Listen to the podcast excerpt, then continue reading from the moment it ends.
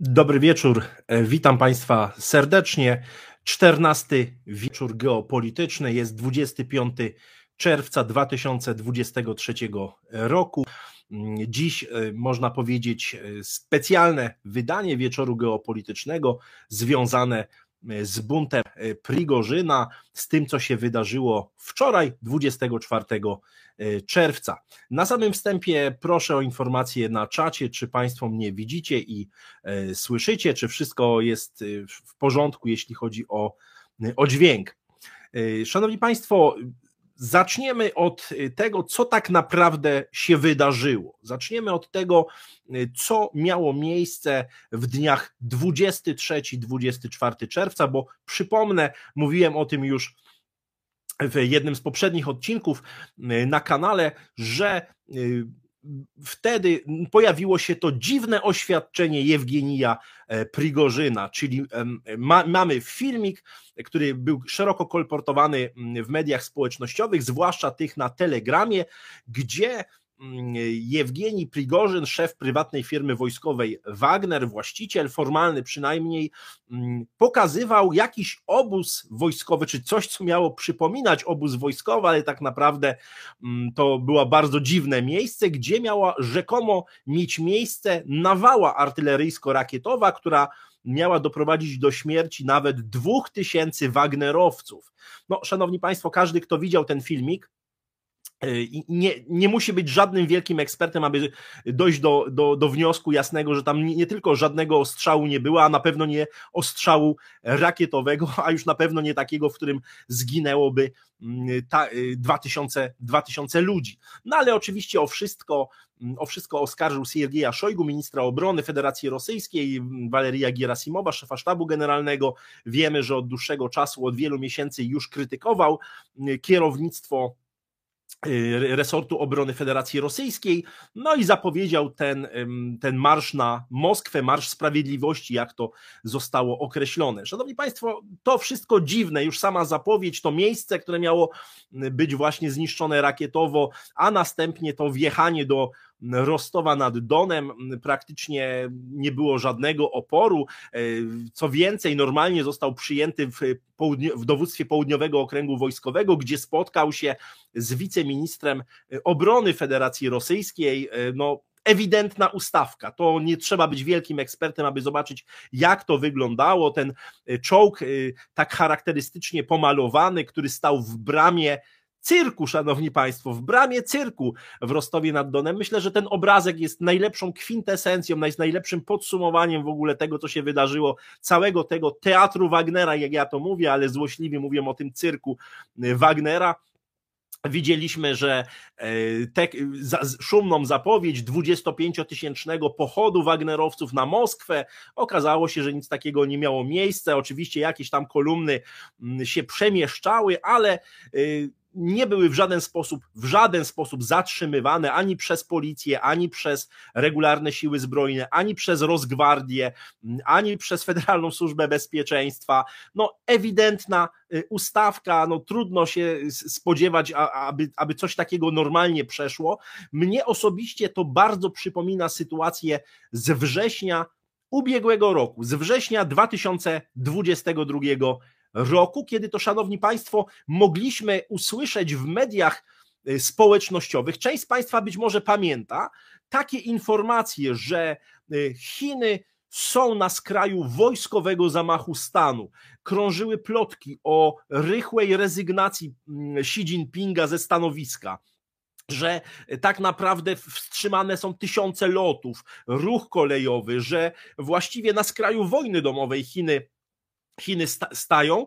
E, gdzieś tam pojawiły się w mediach społecznościowych informacje, że zauważono konwój o długości 80 e, kilometrów. Pojawiły się informacje, że Xi Jinping wezwał armię Chin do przygotowania się do wojny i tak dalej, i tak dalej. Szanowni Państwo, ten mm, cyrk medialny, bo tak trzeba to e, nazwać, trwał Trzy dni. Jeśli dobrze pamiętam, w zeszłym roku trwało to trzy dni. Oczywiście sytuacja na Ukrainie też y, przyćmiła te, te doniesienia, ale właściwie po trzech dniach jak ręką odjął. Nikt się już tym nie zajmuje. Proszę zobaczyć, że żaden z dziennikarzy, który się zajmuje tematyką międzynarodową, nie podjął w ogóle tego tematu. Skąd się wzięły te plotki o wewnętrznym zamachu e, w Chinach? Natomiast proszę zobaczyć, jakie były tego skutki w samej Chińskiej Republice Ludowej. Doszło do jeszcze większego skonsolidowania władzy w rękach Xi Jinpinga. Xi Jinping został oczywiście na 20 plenum y, KC, na nowym zjeździe, przepraszam, na 20 zjeździe Komunistycznej Partii Chin został wybrany na trzecią kadencję, wzmocniła się jego władza, zresztą było to widać zresztą po, po, po, obradach. Stał się takim, można powiedzieć, niekwestionowanym liderem i niektórzy mówią nawet mm, takim współczesnym odpowiednikiem cesarza chińskiego. Taka była, mm, tak, takie były tego skutki. No jeśli się przyjrzymy dokładnie temu, co się stało w Rosji w ciągu ostatnich 24 czy 48 godzin, to trzeba sobie zadać jeszcze jedno konkretne pytanie. Kim jest Jewgeni Prigorzyn? Ja dla Państwa nagrałem specjalny odcinek, aby już teraz nie tracić czasu na żywo, aby skoncentrować się na pewnych scenariuszach i odpowiedziach na Państwa pytanie. Nagrałem 713 odcinek podcastu geopolitycznego, który się ukazał dzisiaj, niedługo przed mm, wieczorem geopolitycznym.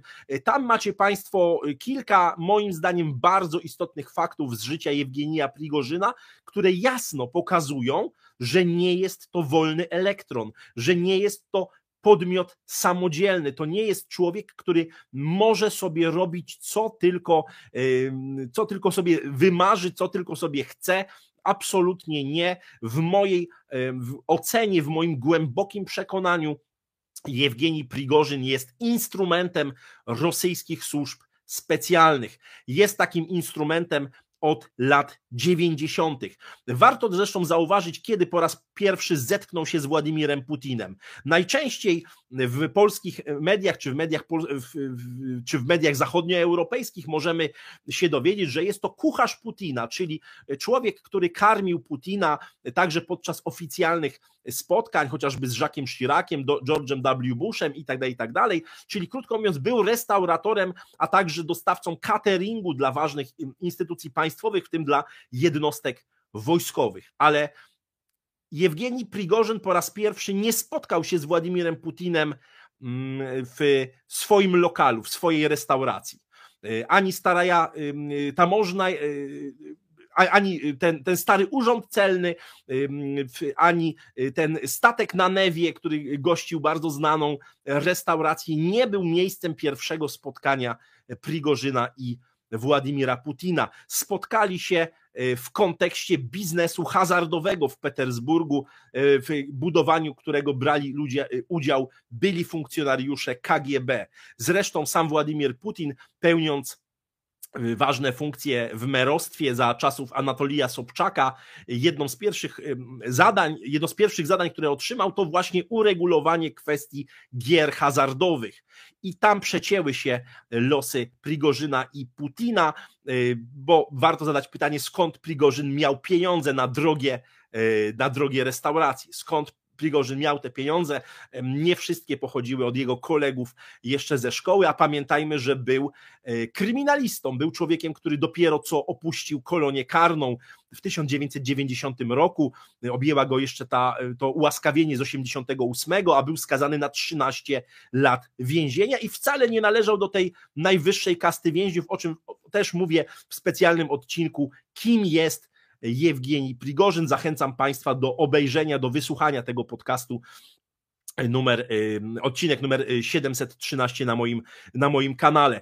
Zresztą dalsza kariera Jewgenija Prigorzyna również była ściśle związana ze służbami specjalnymi Federacji Rosyjskiej. Wiadomo, że był bardzo dokładnie prześwietlany jako osoba goszcząca prominentnych polityków z establishmentu rosyjskiego, y, przedstawicieli innych państw, ale kluczowe było jego nawiązanie relacji z GRU, czy z czymś, co nazywało się kiedyś GRU, a od 2004 roku jest to GU, czyli Zarząd Główny Sztabu Generalnego Sił Zbrojnych Federacji Rosyjskiej. Krótko mówiąc, wojskowe służby specjalne. Y, rok 2013 Prigorzyn staje się przynajmniej formalnie właścicielem Agencji Badań Internetowych w Petersburgu, słynne trole Volgino, to ma być robota Prigorzyna, kontynuowana także w, w roku 2016 w kontekście wyborów prezydenckich w USA, stąd ten y, list gończy wydany przez FBI, ale bardzo ważna rola Prigorzyna w kontekście aneksji Półwyspu Krymskiego przez Federację Rosyjską. Wtedy przecinają się drogi takiego człowieka jak generał Aleksiej Diumin, nazywany przez niektórych następcą Władimira Putina, wtedy pierwszy zastępca y, właśnie wywiadu wojskowego, człowiek, który dowodził siłami, wojskami specjalnymi Federacji Rosyjskiej na Krymie. Zatem Prigorzyn te, te wątki związku Prigorzyna z rosyjskimi cywilnymi, tak zwanymi cywilnymi i wojskowymi służbami specjalnymi, to jest, e, to jest ogromna historia. To jest ogromna historia, jest to człowiek w pełni, w mojej ocenie, kontrolowany przez rosyjskie służby specjalne. Rosja jest specyficznym państwem przez niektórych, takich chociażby jak generał Paczepa nazywany, Rosja jest nazywana dyktaturą wywiadowczą. I tutaj szanowni państwo, krótka, krótkie rekomendacja czytelnicza, często mnie państwo prosicie, żebym przy okazji wieczorów geopolitycznych polecał jakieś książki, ja myślę, że już tutaj sobie sięgam po książkę y, pod tytułem y, Dezinformacja, pod tytułem Dezinformacja, której współautorem jest właśnie generał Paczepa, kilka słów na jego temat za chwilę. Książka pokazuje mechanizmy, jakie stosowały sowieckie służby specjalne, jeśli chodzi o dezinformację. Z książką można się zgadzać, nie zgadzać, ale niewątpliwie lekceważyć nie można, ponieważ generał Paczepa to był najwyższy rangą oficer e, Układu Warszawskiego, który zbiegł mm, na zachód, pokazywał e, te niektóre mechanizmy, jeżeli chodzi o dezinformację i moim zdaniem to, co zresztą widzieliśmy 23-24 czerwca, to jest jedna wielka ta, operacja tajnych służb Federacji, Federacji Rosyjskiej. E, mnóstwo dezinformacji. Rosja jest dyktaturą wywiadowczą, powiedział generał Paczepa, a profesor Olga Krysztanowska, która jest autorką świetnej książki Anatomia władzy, pokazała, że Rosja tak naprawdę jest przesiąknięta ludźmi z tajnych służb, y, cały aparat bezpieczeństwa. Nawet ktoś kiedyś powiedział, że Rosja to nie jest państwo, które posiada służby specjalne, ale służby specjalne, które posiadają państwo.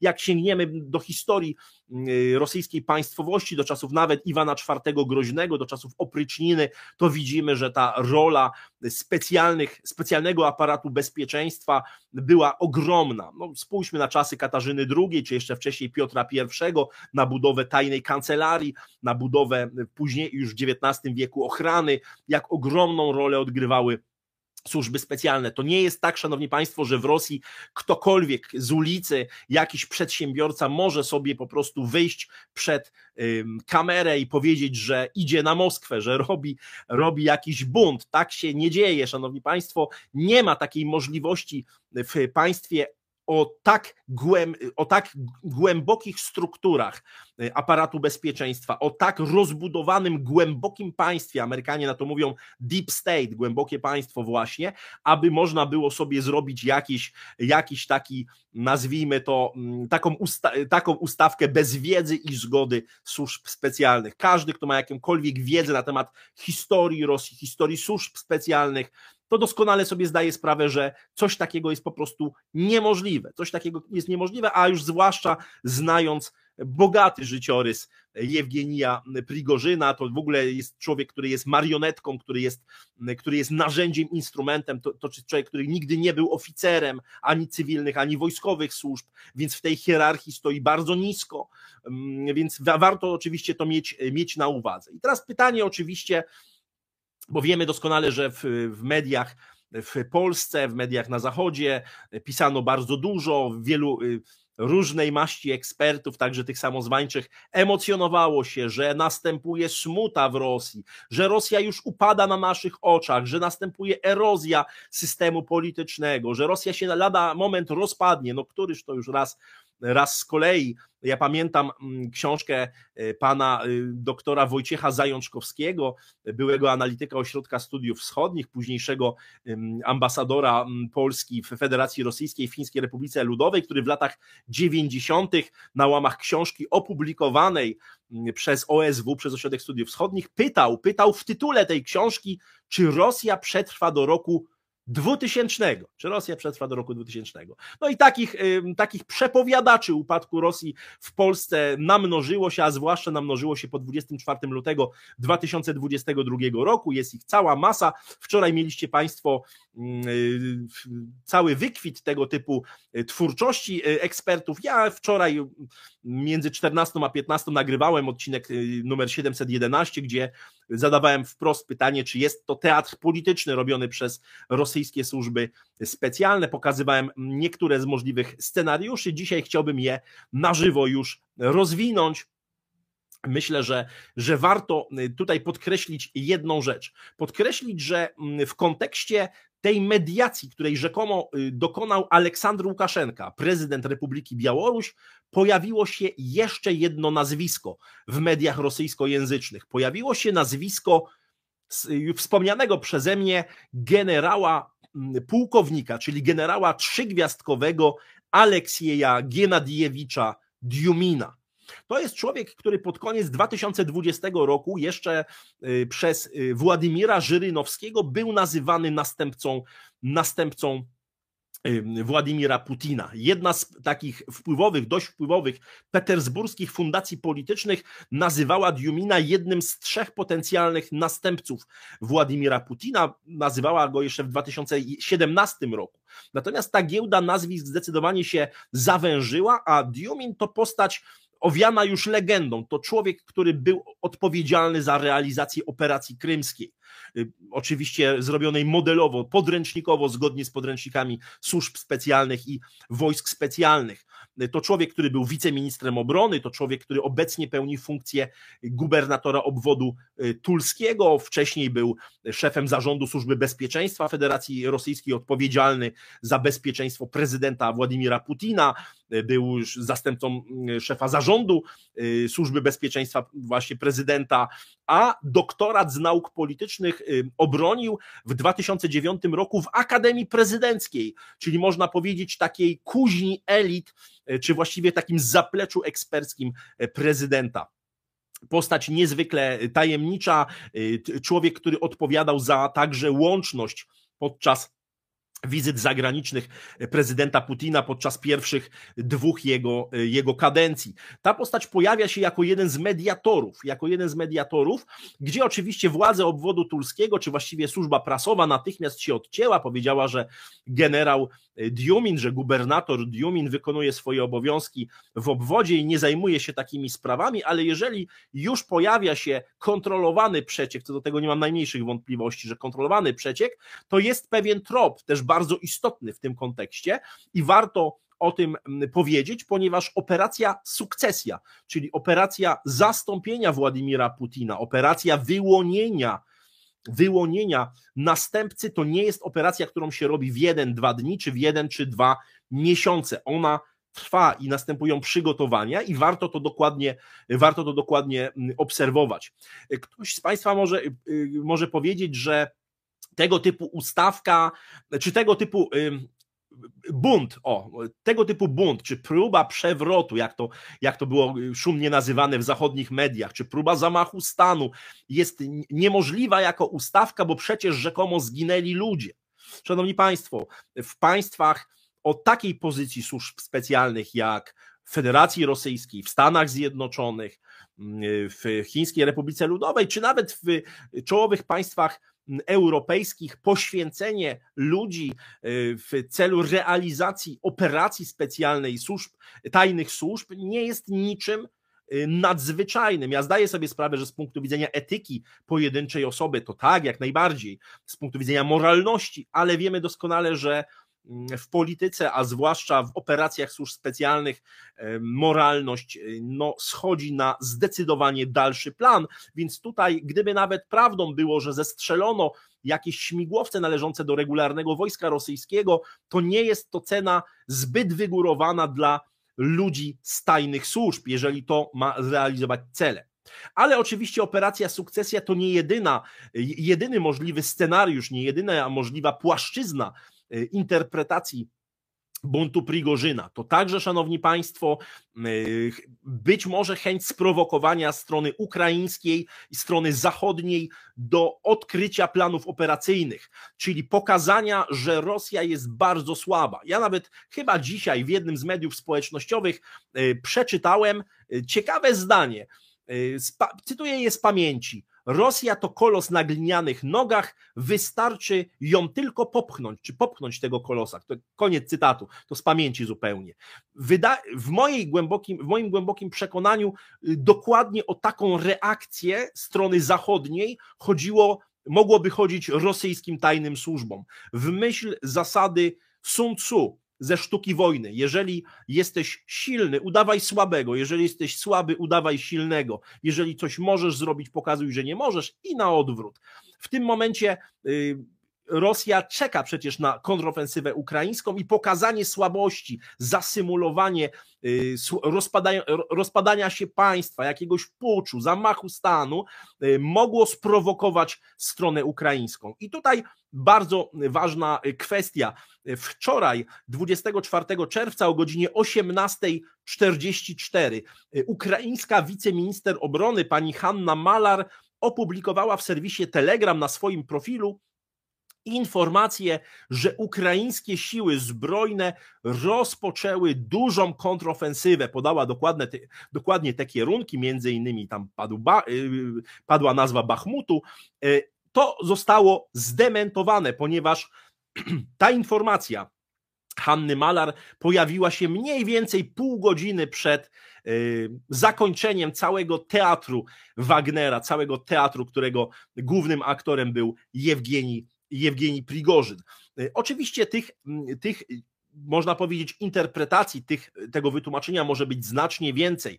Rosyjskie służby specjalne być może także chciały uprzedzić, szanowni państwo, ewentualne działania dywersyjne, działania sabotażowe, e, jakieś e, próby ingerencji wewnętrzne sprawy Rosji, być może próby wywołania kolorowej rewolucji przez kraje zachodnie.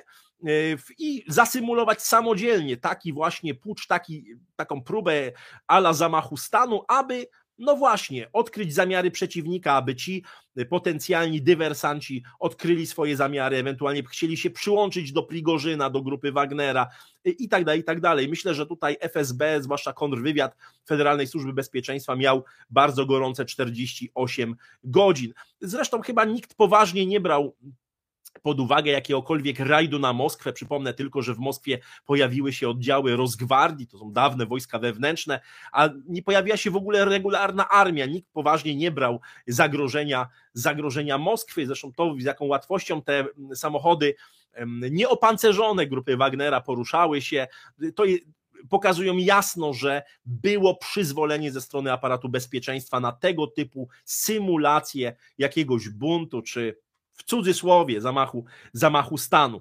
Y, to oczywiście jedne z, z możliwych y, scenariuszy, nie wszystkie w tym zakresie, ale dla mnie nie ulega najmniejszych y, wątpliwości, że, że było to w pełni kontrolowane przez rosyjski aparat, aparat bezpieczeństwa. No i, pyta, i pytanie, co dalej? Co dalej z prywatną firmą wojskową Wagner, co dalej z innymi prywatnymi firmami wojskowymi, bo przecież grupa Wagnera to nie jest jedyna firma, która tego typu, która funkcjonuje w Rosji, mimo już największa.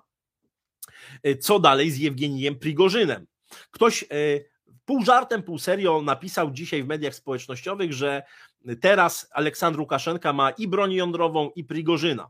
E, to oczywiście rozpatrując w kategoriach żartu, natomiast fakt, faktem jest, że pojawienie się mm, tak wpływowej postaci mm, w, powiedzmy w przestrzeni publicznej, człowieka, który ma, y, który ewidentnie idzie na pasku rosyjskich służb od no, kilku dekad y, na Białorusi może znamionować chęć powtórzenia takiej operacji jak z grupą Wagnera, ale już na Białorusi, czyli stworzenie takiej prywatnej, w cudzysłowie prywatnej firmy wojskowej na Białorusi, która mogłaby być użyta, no właśnie, czy tylko przeciwko Ukrainie, czy wziąć udział w ewentualnych innych operacjach służb specjalnych czy wojsk specjalnych. Wiemy doskonale, że w mediach białoruskich bardzo mocno jest w ostatnim czasie e, podbijane zagrożenie polskie, czyli eksponowanie tych przygotowań dywersantów białoruskich, tych dywersantów z, rekrutujących się z emigracji białoruskiej w Polsce do ewentualnego buntu. Duże, no duże, że tak powiem, wrażenie w mediach wywarła wypowiedź generała Waldemara Skrzypczaka, kompletnie nieprzemyślana, albo, y, albo wypowiedź zadaniowana, że Polska powinna poprzeć powstanie na Białorusi. Y, poprzeć powstanie na Białorusi. No tutaj widać, że tych wariantów jest bardzo, bardzo wiele. Tym bardziej, że nie wiemy, co dalej się stanie z y, żołnierzami, najemnikami grupy, grupy Wagnera, byłymi żołnierzami rosyjskimi, także, którzy y, tam mm, prowadzili w ramach, w ramach grupy Wagnera działania zbrojne na, na Ukrainie. W każdym razie y, w, niewątpliwie przyczyni się do, do, do, skonsolidowania głębokiego państwa w Rosji, tego co stanowi o sile państwowości rosyjskiej, czyli tajnych służb to od czasów Iwana IV Groźnego jest kwintesencja Rosji, kwintesencja siły rosyjskiej, zdolność do Mm, silnego, mm, można powiedzieć, takiego zapewnienia bezpieczeństwa wewnętrznego i oddziaływania, y, oddziaływania zewnętrznego, także w oparciu o dane wywiadowcze. Świetny przykład to rozbiory Polski, to w jaki sposób rosyjski, odpowiednich współczesnych tajnych służb działał na terytorium Polski, zresztą nie tylko, także Prus y, i to jaką ogromną rolę zaczęły odgrywać w ogóle mm, y, takie instytucje, które były protoplastami tajnych, tajnych służb. Także tutaj, Szanowni Państwo, w, w mojej ocenie mieliśmy do czynienia z operacją tajnych służb i, i to, to, dla mnie nie ulega najmniejszej wątpliwości. Ja nigdy nie uważałem Jewgenia Prigorzyna za jakiego, jakąkolwiek samodzielną jednostkę, podobnie jak nie uważałem i nie uważam na przykład Aleksieja Nawalnego za opozycjonistę e, prawdziwego, z krwi i kości, niezależnego, e, który się tutaj nie kłania służbom i tak dalej, i tak dalej. No nie, szanowni państwo, ja poświęciłem e, osobny odcinek podcastu geopolitycznego postaci Aleksieja Nawalnego, nazwałem go, jak dobrze pamiętam, trzy mity o Aleksieju Nawalnym, uważam, że jest to postać, jest to koncesjonowany opozycjonista, który jest wyciągany i chowany przez służby specjalne wtedy, kiedy jest potrzeba, kiedy jest potrzeba odwrócenia uwagi, kiedy jest potrzeba zajęcia e, prasy zachodniej, zachodniej opinii publicznej właśnie jakimiś innymi sprawami, odciągnięcia od, od kwestii kluczowych, strategicznych. Inna sprawa, że bunt Prigorzyna mógł być także oprócz tych scenariuszy, o których powiedziałem, tych hipotez, które wybrzmiały, mm, zarówno dzisiaj na żywo, jak i w odcinku 711 podcastu geopolitycznego. Mogła być to także operacja przykrycia dla jeszcze innych, dla jeszcze innych strategicznych celów mm, rosyjskiego głębokiego państwa, o których my jeszcze nie wiemy, które są po prostu niedostrzegalne. Także tyle, tyle mojej oceny sytuacji, Szanowni Państwo. Uważam, że w dużej mierze mm, eksperci w Polsce, także Ośrodek Studiów Wschodnich, także eksperci Twitterowi, no, dali się tutaj zwieść. Zresztą pokazało to, jak bardzo w Polsce rozbuchana jest rusofobia, jak, jakie szczyty, jaki e, tak naprawdę Himalaje rusofobii osiągnęła opinia publiczna e, w Polsce. To bardzo źle, bardzo źle dla bezpieczeństwa państwa polskiego, ponieważ naszemu krajowi przede wszystkim potrzebna jest chłodna analiza, nie uleganie żadnym emocjom, y, chłodna ocena sytuacji, kalkulacji, y, wiara w jakiś nagły rozpad Rosji jest y, moim zdaniem oparta na głębokiej nieznajomości e, systemu rosyjskiego, systemu politycznego. Wiemy doskonale, że ta jedenasta transza sankcji, którą Unia Europejska czy kolektywny Zachód nakłada na Rosję, jest po prostu nie, jest nieskuteczna. Jest nieskuteczna, widać jak mocno kurczy się gospodarka ukraińska, no, jest to ponad 40%, natomiast to, co się stało z gospodarką rosyjską, ten spadek gdzieś w, w okolicach 2 2%, to pokazuje, że te sankcje są nieskuteczne, a wiemy doskonale, mówiłem także to w podcaście geopolitycznym przy okazji omawiania sondażu ECFR-u, takiego europejskiego think tanku w krajach Unii Europejskiej, rośnie chęć przywrócenia normalnych relacji, normalnych relacji z Rosją i moim zdaniem taka chęć pojawi się po najbliższej zimie, szanowni państwo, po najbliższej zimie. Zdecydowanie tutaj wzrosną te chęci do normalizowania relacji, relacji, relacji z Rosją.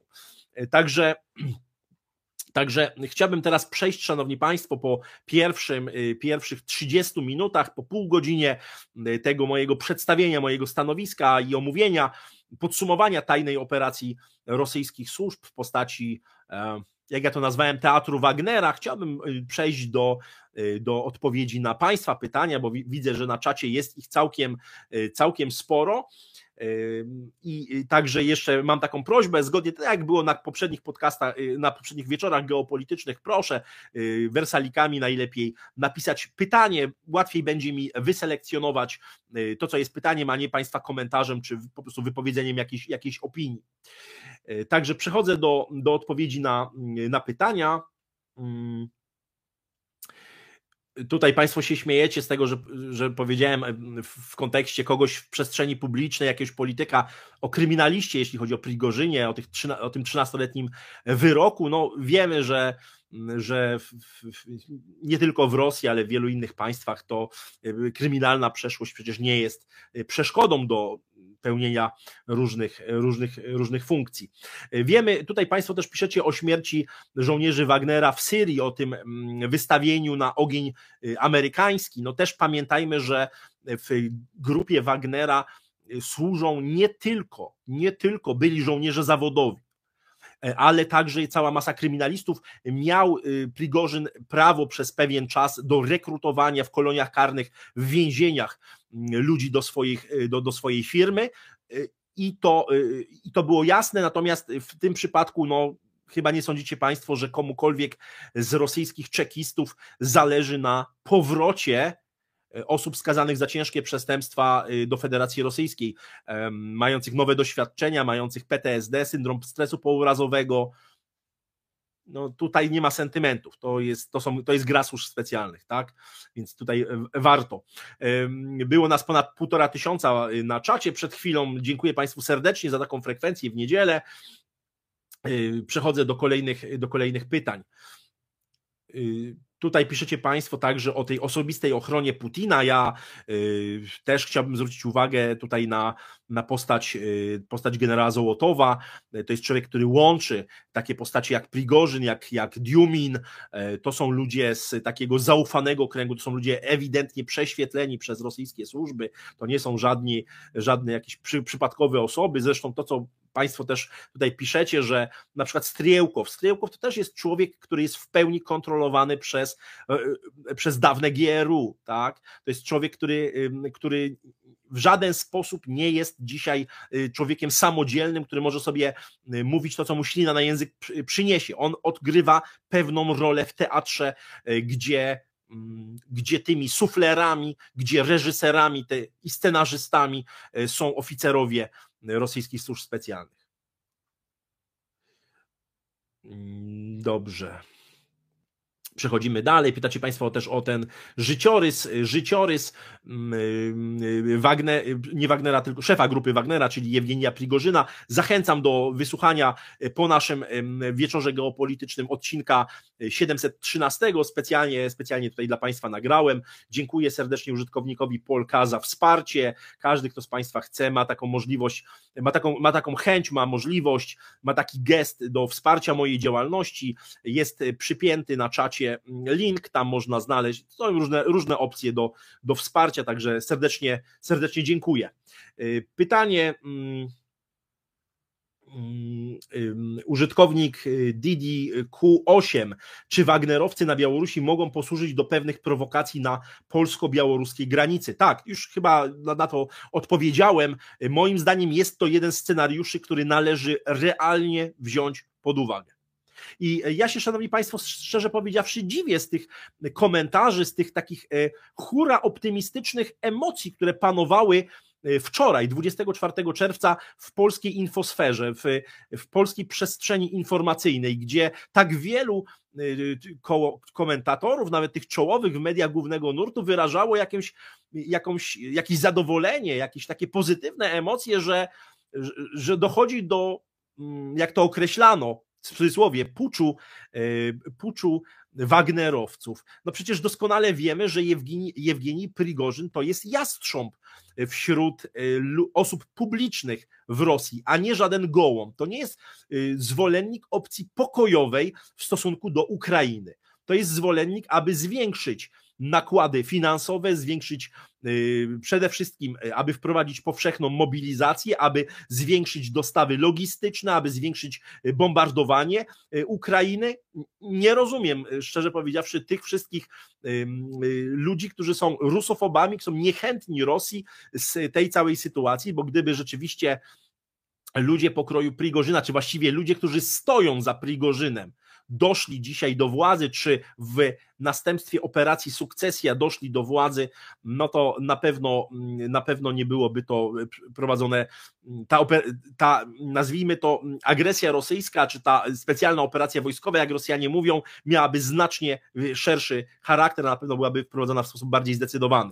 Także to jest, to jest dziwne, także też się dziwię, że, że na, na, nastąpił jakiś taki e, straszny entuzjazm w tym, e, w tym, w tym, w tym zakresie. Użytkownik Arn M, czy organizatorzy tej maskirowki osiągnęli swój cel? No, dowiemy się. Myślę, że się dowiemy w pełni.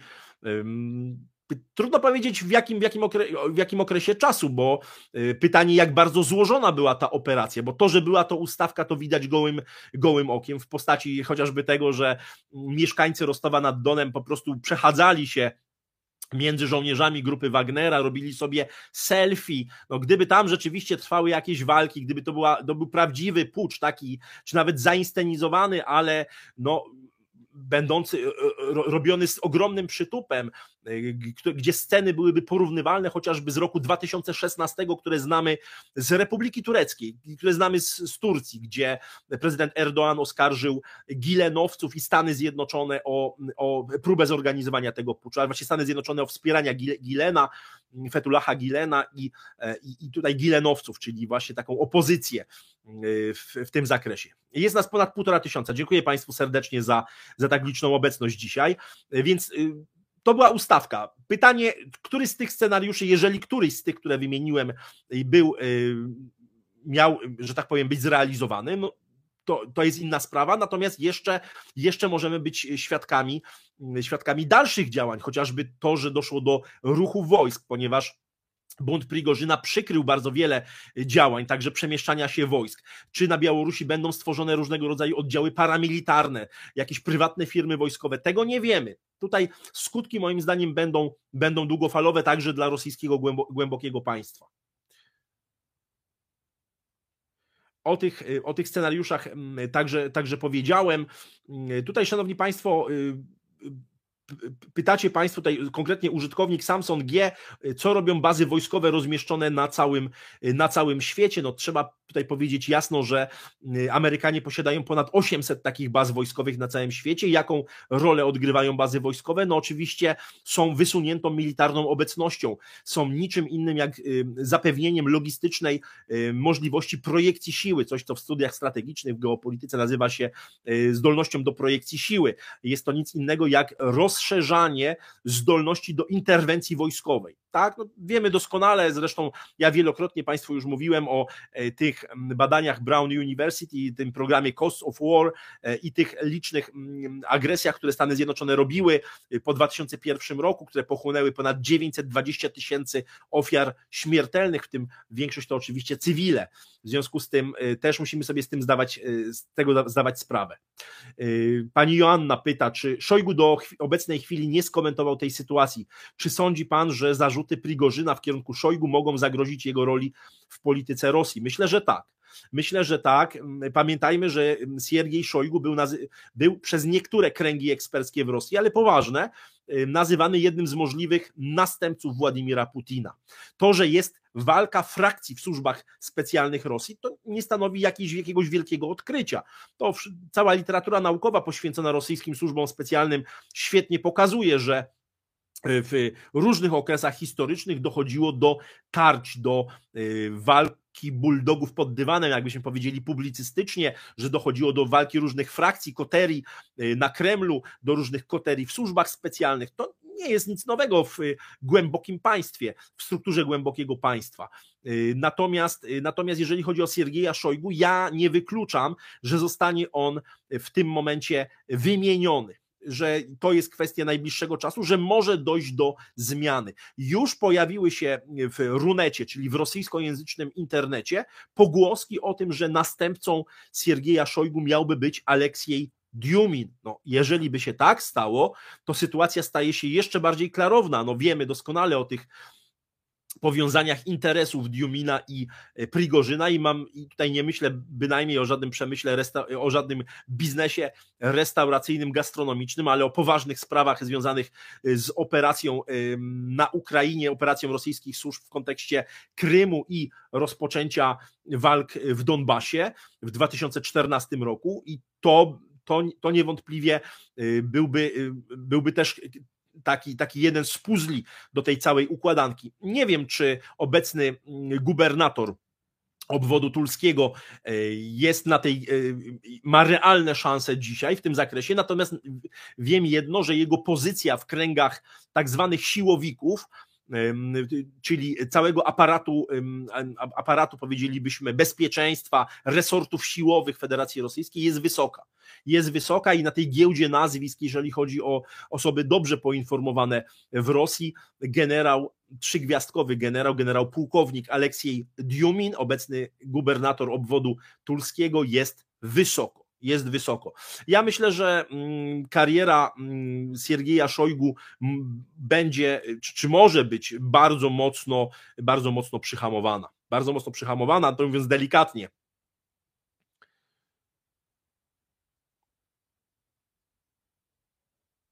Tak, piszecie Państwo o konkretnych działaniach, które mogłyby e, powstrzymać rząd w Warszawie do wikłania nas w wojnę. Tutaj użytkownik HN też e, pisze o e, ruchu partii antywojennej. No, faktem jest, że, że podejmujemy takie działania informacyjne, działania edukacyjne, aby pokazać realne zagrożenie. I w tym kontekście, Szanowni Państwo, chciałbym powiedzieć o jeszcze jednej rzeczy. Ja o niej wspominałem w odcinku 712 podcastu geopolitycznego, kiedy 24 czerwca czerwca y, stawiałem pytanie, czy nie jest to teatr polityczny, sugerując, że jest to rozgrywka rosyjskich służb specjalnych. Y, y, wskazywałem Państwu na jedną bardzo ważną rzecz. Kto z Państwa nie słuchał odcinka, to powtórzę teraz, że tuż przed tuż przed rozpoczęciem buntu Prigorzyna, a konkretnie 20 czerwca, Siergiej Szojgu, obecny minister obrony Federacji Rosyjskiej, powiedział bardzo ważną rzecz, że istnieje bardzo duża groźba, bardzo wysokie prawdopodobieństwo, po prostu wysokie ryzyko, zaangażowania się jeszcze większego Wielkiej Brytanii i Stanów Zjednoczonych w wojnie na Ukrainie. Wymienił e, innymi dostarczanie kolejnych zestawów HIMARS oraz pocisków Shadow Storm. Wiemy, że Rosja, mm, Rosja zniszczyła całkiem sporo tych pocisków, czy składy tych pocisków, ale w tym kontekście pojawiła się, mm, pojawiła się cała narracja także w Ministerstwie Obrony Federacji Rosyjskiej o możliwych działaniach deeskalacyjnych Federacji Rosyjskiej. Co to oznacza? To oznacza, że musimy patrzeć na całą narrację strategiczną Federacji Rosyjskiej jako na pewną całość, czyli na takie wypowiedzi jak Dmitrija Trenina czy Siergieja Karaganowa o użyciu broni jądrowej, taktycznej broni jądrowej, jako na coś realnego, jako na coś, co może mieć miejsce.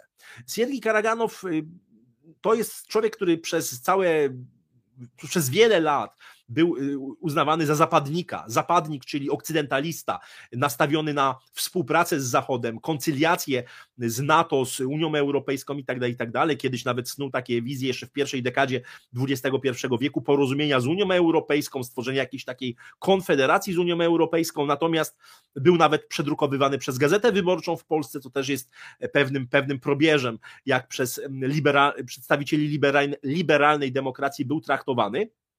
Zachodniej, liberalnej demokracji. Natomiast to jest człowiek, który powiedział całkiem niedawno bardzo ważne słowa, ja o nich również w podcaście geopolitycznym mówiłem, a mianowicie, że społeczeństwa zachodnie, że zachodni eksperci, decydenci pozba pozbawili się, czy wyzbyli się instynktu samozachowawczego, że przestali bać się broni jądrowej. No, ta analiza, którą Siergiej Karaganow przedstawił na łamach periodyku Rosja w polityce globalnej jest straszna, bo pokazuje, że Rosja się nie że, że Rosja się nie przestraszy użycia broni jądrowej, taktycznej broni jądrowej, że nawet powiedział, że Chiny będą protestowały, że wyrażą swój sprzeciw wobec użycia broni jądrowej, ale też dodał, że po cichu establishment chiński będzie się cieszył z osłabienia Stanów Zjednoczonych, bo takie deeskalacyjne użycie broni jądrowej, niestety także wymienił Polskę jako możliwy cel, cel ataku, no sk musi skłonić Zachód do tego, aby usiąść do stołu rozmów, bo, yy, bo jak to stwierdził Siergiej Karaganow,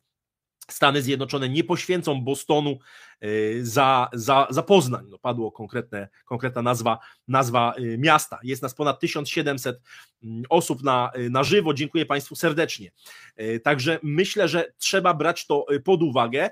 Sytuacja zaszła, Szanowni Państwo, bardzo daleko, tym bardziej, że do budowy nowej architektury bezpieczeństwa w Europie, do wdrożenia zasady niepodzielności bezpieczeństwa jest, jest niestety daleko, ale też powiem Państwu ciekawostkę, ponieważ ponieważ wczoraj w mediach bułgarskich pojawiła się informacja, że establishment amerykański, że ośrodki decyzyjne w Stanach Zjednoczonych, ale także w NATO, w kwaterze głównej NATO, są coraz bardziej zniecierpliwione i zaniepokojone stanem zdrowia i kondycją e, kondycją, nazwijmy to szeroką kondycją e, prezydenta Wołodymyra Zełenskiego. Są niezadowolone także z tej e, no, no właśnie, kontrofensywy czy nie kontrofensywy ukraińskiej, bo trudno tutaj mówić o jakiejś, jakiejś zaawansowanej mm, operacji, y, operacji wojskowej ukraińskiej. Także też warto mieć to, mieć to na, na uwadze.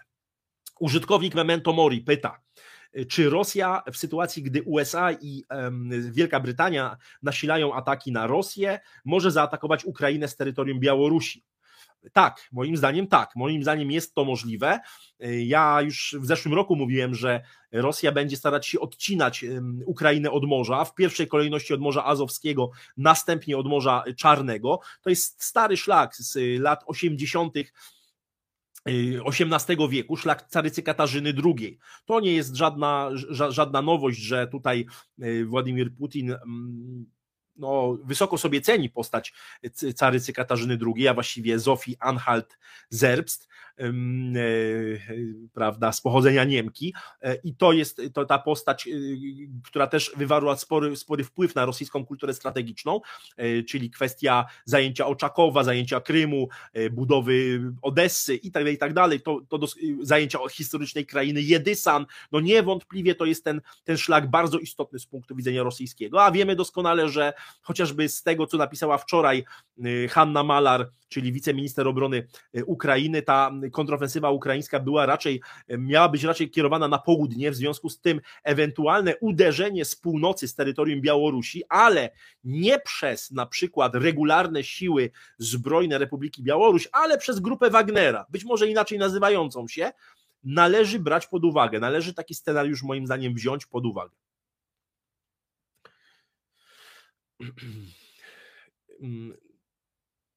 Szanowni, Y, pan Grzegorz Kaczka, mm, pytanie, jakich reakcji Rosji spodziewa się pan w przypadku wyznaczenia Ukrainie formalnej drogi wejścia do NATO, czy y, na szczycie w Wilnie lub jej przyjęcia do NATO w trybie pilnym w trakcie, y, w trakcie specjalnej operacji?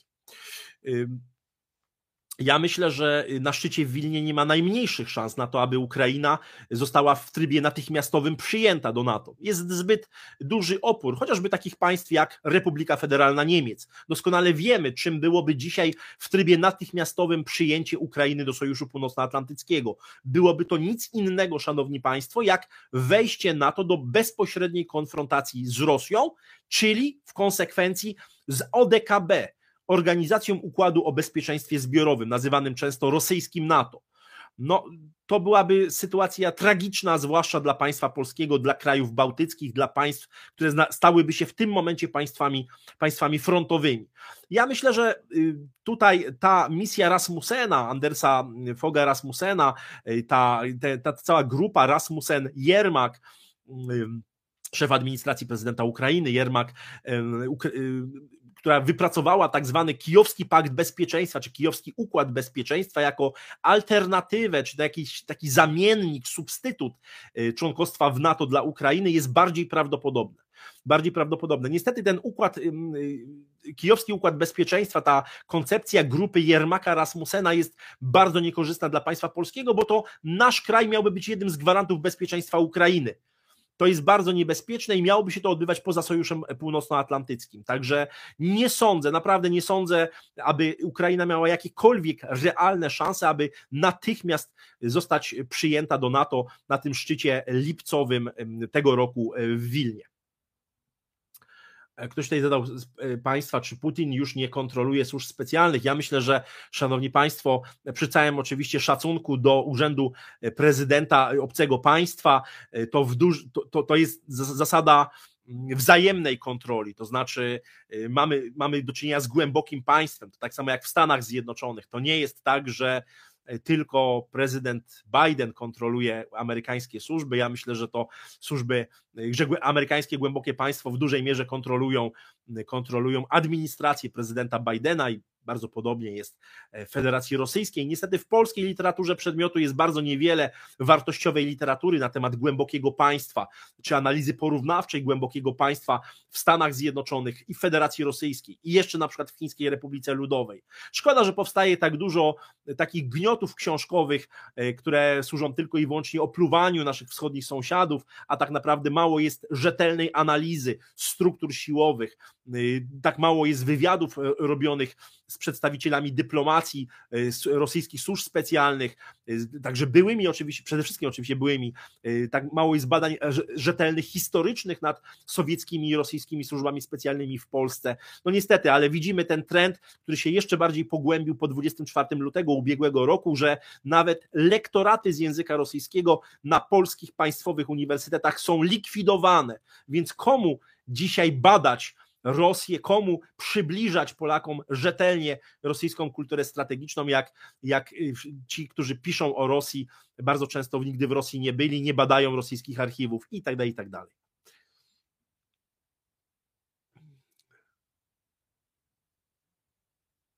Uh... Y, użytkownik Marceli Krupicz, y, co w kontekście słów, że życie ludzkie nie ma wielkiego znaczenia dla osiągania celów przez mocarstwa, sądzi pan o zamachu na WTC z 2001 roku? Nie tylko na WTC, także na Pentagon. Pamiętajmy, że to nie tylko Światowe Centrum Handlu. Znam, znam oczywiście teorie konspirologiczne.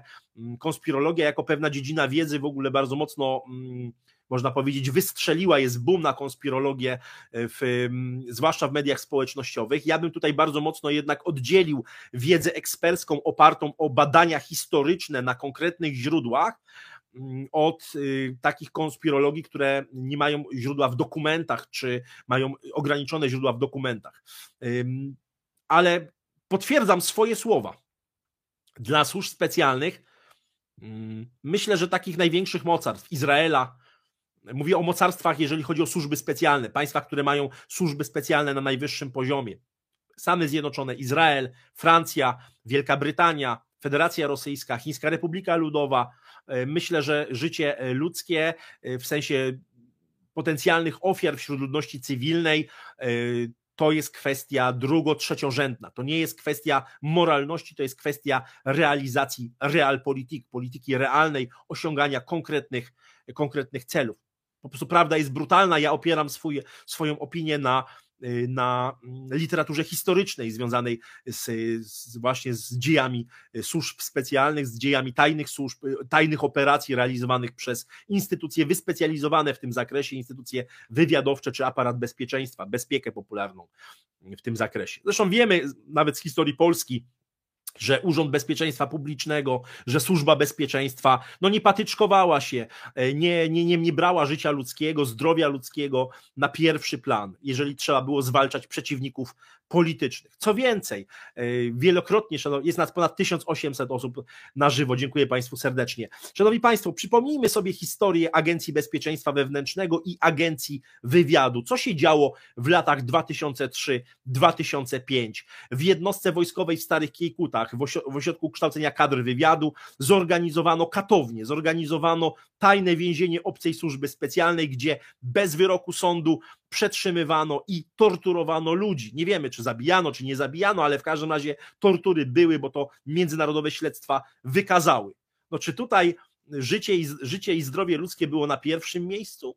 No nie, to nie są ludzie, którzy kierują się y, moralnością, a na pewno niemoralnością w takim tradycyjnym, w takim tradycyjnym rozumieniu.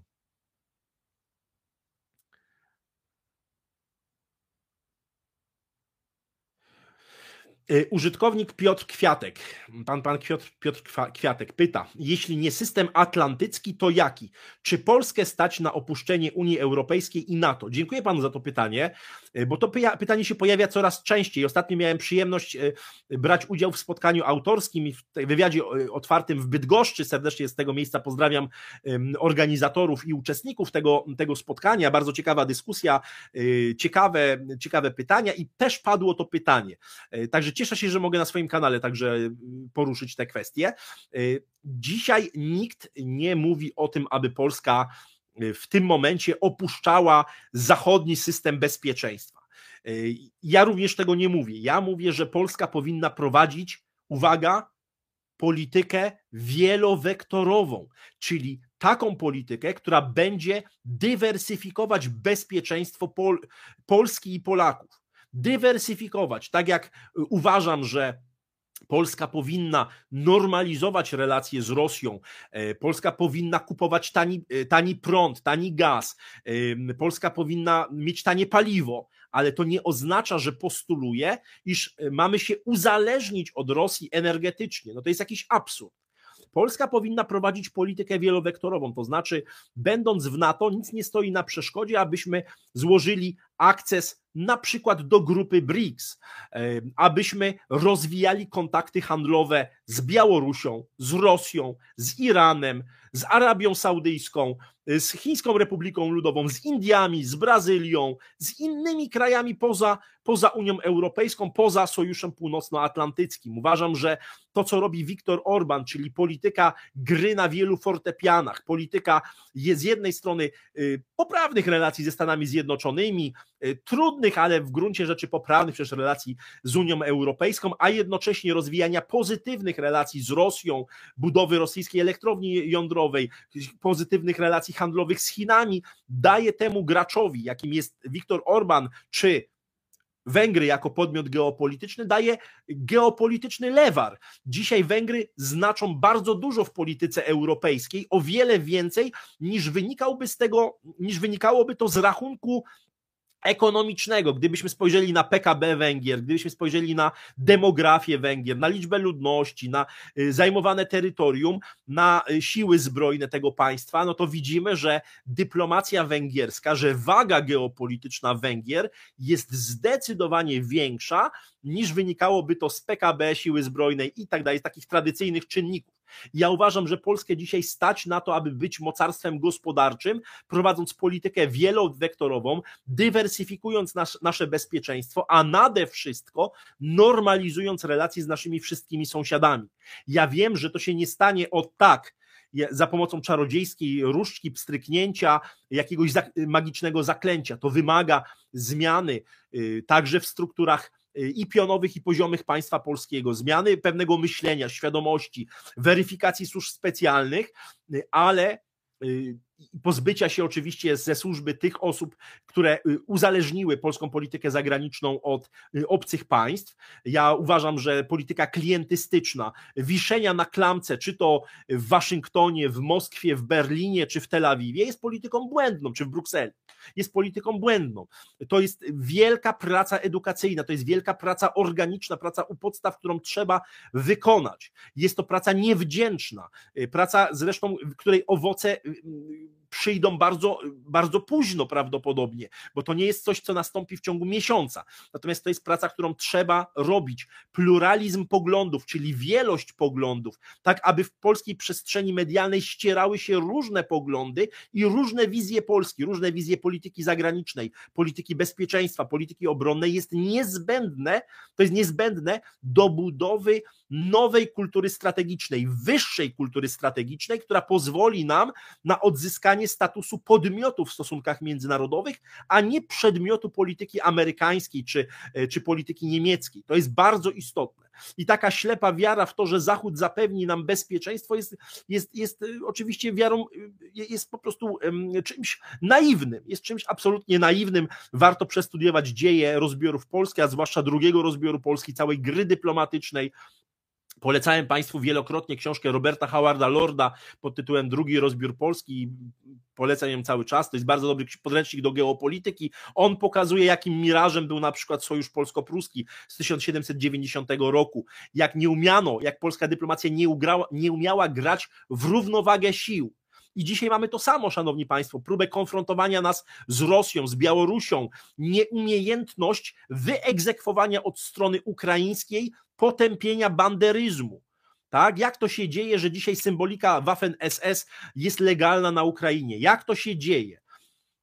Szanowni Państwo, że dzisiaj y, mamy kult y, Bandery, Szuchewycza, OUN, UPA, zbrodniarzy. Jak to się dzieje, że tragedia w Przewodowie po dziś dzień nie została wyjaśniona? Jak to się dzieje, że rzecznik prasowy MSZ-u pod koniec marca ubiegłego roku powiedział, że decydenci w Warszawie są sługami Ukrainy, a jak w tym roku odzyskał na chwilę jakiś, jakiś instynkt polski, propolski i powiedział, że strona ukraińska powinna przeprosić za ludobójstwo na Wołyniu dokonane na narodzie polskim przez nacjonalistów ukraińskich, to nagle został zawieszony y, w pełnieniu obowiązków. No przecież to jest absurd. To w jakim kraju my żyjemy? Kto dzisiaj decyduje o polskiej polityce zagranicznej? Jak to się dzieje, że ofiary zbrodni katyńskiej y, ma, y, są upamiętnione w Rosji, że jest y, całe mauzoleum, że, że prezydent Rosji przeprosił za, za zbrodnię dokonaną przez NKWD, że przekazano Polsce, stronie polskiej materiały, że możliwe były ekshumacje, a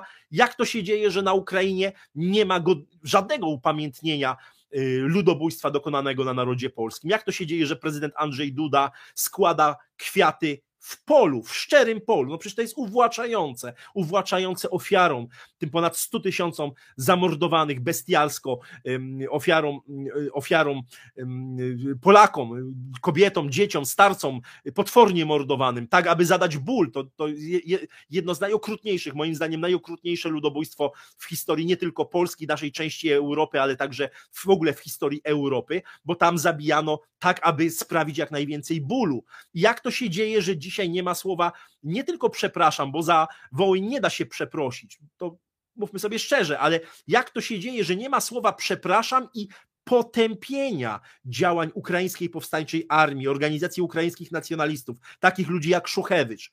Jak to się dzieje, że szef parlamentu ukraińskiego przemawia w Sejmie, mówi jakieś ogólniki, jakieś okrągłe hasła, nie przeprasza za Wołyń, y, a parlamentarzyści e, ze wszystkich właściwie frakcji politycznych w Sejmie wstają i biją brawo temu człowiekowi. Jak to się dzieje, że szef ukraińskiego IPN-u nagle zaczyna stawiać Polsce warunki? Zaczyna stawiać Polsce warunki.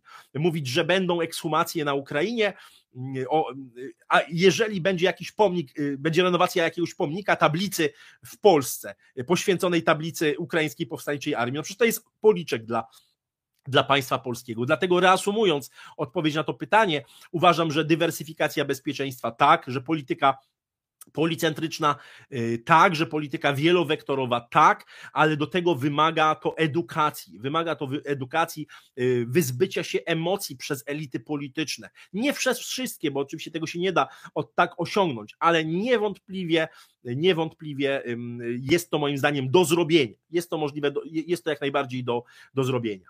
Y, uważam zresztą także angażując się publicznie w różne inicjatywy, uważam, że wykonujemy oddolnie taką pracę y, i, ten głos jest mimo wszystko słyszalny. pytanie, użytkownik Parasite, czy Putin będzie próbował odzyskać swój wizerunek jako groźnego, konsekwentnego przywódcy? Ja tylko przypomnę, że wczoraj najpierw straszył strasznymi karami dla buntowników, a później spo, tutaj urwane jest chyba spokornią, tak? Ja bym przede wszystkim tutaj nie rozpatrywał Putina jako, jako cara. Ja wiem, że jest taka paralela, że, że media w Polsce, że dziennikarze w Polsce bardzo lubią takie porównania, ale pamiętajmy, że Władimir Putin był szeregowym oficerem KGB, pracował w wywiadzie KGB nie, nie na najbardziej prestiżowym kierunku, bo przecież pracował w NRD, służył w NRD. To jest człowiek wyniesiony przez E, oligarchię w ramach służb specjalnych w Rosji i jest od tej oligarchii w służbach specjalnych zależny. E, I tego nie wiemy. Ja zadaję publiczne pytanie także, czy mamy do czynienia już z operacją sukcesja, czyli z operacją wprowadzenia na scenę polityczną w Rosji w światła reflektorów następcy Władimira Putina, bo być może jest to właśnie taki czas, gdzie ta operacja sukcesja jest, jest jest widoczna. Ja nie mówię, że to będzie Aleksiej Diumin, ale to jest jedno z nazwisk, które, które jest na giełdzie, na giełdzie takich, powiedziałbym, kandydatów. No pamiętajmy, że, że Władimir Putin ma już swoje lata jest, i, i jest na tej scenie takiej publicznej w świetle reflektorów bardzo długo, od grudnia y, no, jako prezydent od 31 grudnia 1999 roku, wtedy został pełniącym obowiązki prezydenta, prezydenta Rosji, to jest szmat, to jest szmat czasu, szanowni państwo. Szanowni Państwo, powolutku zbliżamy się do końca. Dzisiaj specjalny wieczór geopolityczny, specjalny program, e, także jest nieco krótszy niż, e, niż zwykle. Użytkownik Paweł XXX, y, dlaczego nadal w zachodnich mediach i polskich nadal uważa się Rosję za jakiś skansen militarny, gdzie Rosja chyba poczyniła olbrzymi skok od czasów ZSRR? No tak, oczywiście, pamiętacie Państwo, że w roku y, ubiegłym y, byli tacy eksperci, no już nie będę tutaj z litości cytował nazwisk, którzy mówili, że Rosja przegra w ciągu trzech dni. Potem co jakiś czas było ogłaszane, że Rosja nie ma rakiet, że Rosja nie ma uzbrojenia, że Rosja nie ma umundurowania dla żołnierzy powoływanych w ramach tego, tego ograniczonego, tej ograniczonej mobilizacji i tak dalej, i tak dalej. Okazało się, że to są wszystko bzdury, że Rosja dysponuje bardzo wydolnym przemysłem zbrojeniowym, ogromnymi rezerwami, że praktycznie cały czas y, trwają naloty rakietowe na Ukrainę, że zdolności, produkc- że, że zdolności produkcyjne Europy y, absolutnie nie są dzisiaj takie, aby w ogóle stanąć w szranki y, militarne z, z ODKB, z Organizacją Układu o Bezpieczeństwie Zbiorowym, więc ja myślę, że to jest oczywiście pewnego, pewnego rodzaju myślenie życzeniowe. No w Polsce ono dominuje tak naprawdę no, także, także warto, warto to mieć, to mieć na uwadze.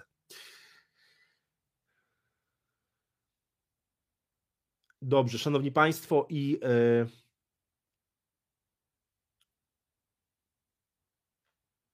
I zbliżając się do końca, jeszcze jedno ostatnie, e, ostatnie pytanie.